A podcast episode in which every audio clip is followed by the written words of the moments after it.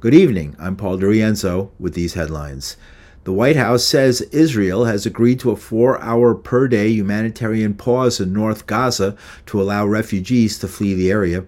There have been no reports of a lull in the bloody fighting in the rubble of the bombed city. Israel's spokesperson says there will be no ceasefire. There have been reports of negotiations brokered by Qatar for the release of some of the more than 240 hostages taken by Hamas on October 7th.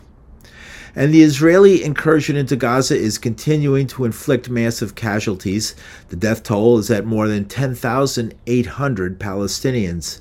But in Belvidere, Illinois, President Joe Biden seemed as far as you can get from the war in Israel. In his element, he greeted leaders of the UAW celebrating the reopening of an auto plant closed by a strike against the big three automakers when a voice shouted, Cease fire in Gaza.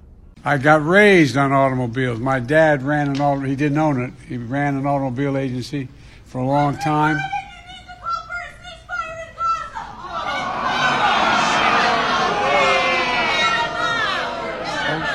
No, no, no, let, let it go.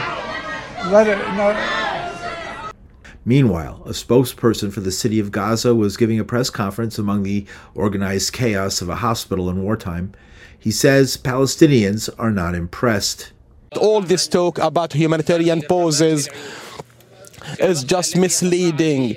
And while we are talking about humanitarian pauses, the raids, the raids and the bombardments of the occupation are increasing. In news of the apocalypse, Russia says a comment this week by a member of Israel's cabinet that nuclear weapons could be used in Gaza raises a huge number of questions. Heritage Minister Amihai Eliyahu was removed from the cabinet for the statement.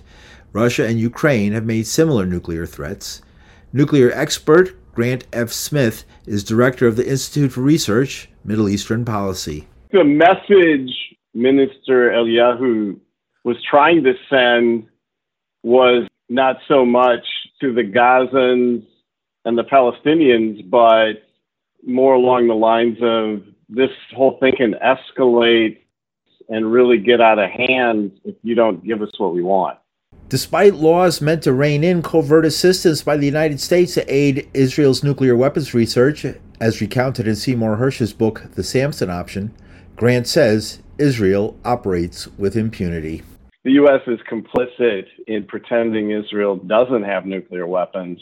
It removes all of the pressure that the U.S. could apply for any sort of reasonable peace settlement by gutting and just ignoring U.S. law. The threats come as the Bulletin of the Atomic Scientists moved its doomsday clock to 10 minutes closer to midnight. It's now 90 minutes to doomsday.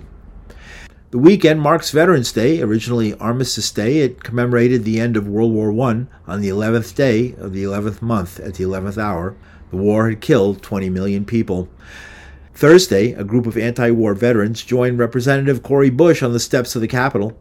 They came to demand a ceasefire in Gaza. Cori Bush, who is from Ferguson, Missouri, recounted how it was Palestinian volunteers who helped her recover from a tear gas attack during demonstrations after the police shooting of Michael Brown. Rubber bullets flying, there were dogs, and all of the things that were happening. But if I just traveled a mile away, there was no tear gas. There was none of this happening. And it was just like people going on with their day. Well, that's what's happening right now. A veteran who worked in the military mortuary in Dover, Delaware, says she can never forget what she saw. As a result of what I bore witness to at Dover, Delaware, I receive a disability from the VA for anxiety and depression. And what that tells me is that our government does and can recognize the horrors of war. And Representative Rashida Tlaib, the first Palestinian woman in the body, was censured for her outspoken support of Gaza yesterday. A veteran from the Lakota Nation gave her support, with a word to the Democrats who voted to censure. To the 22 cowardly Democrats who voted on the censure, veterans stand with Rashida, and we stand with Palestinians. Paul DeRienzo, New York.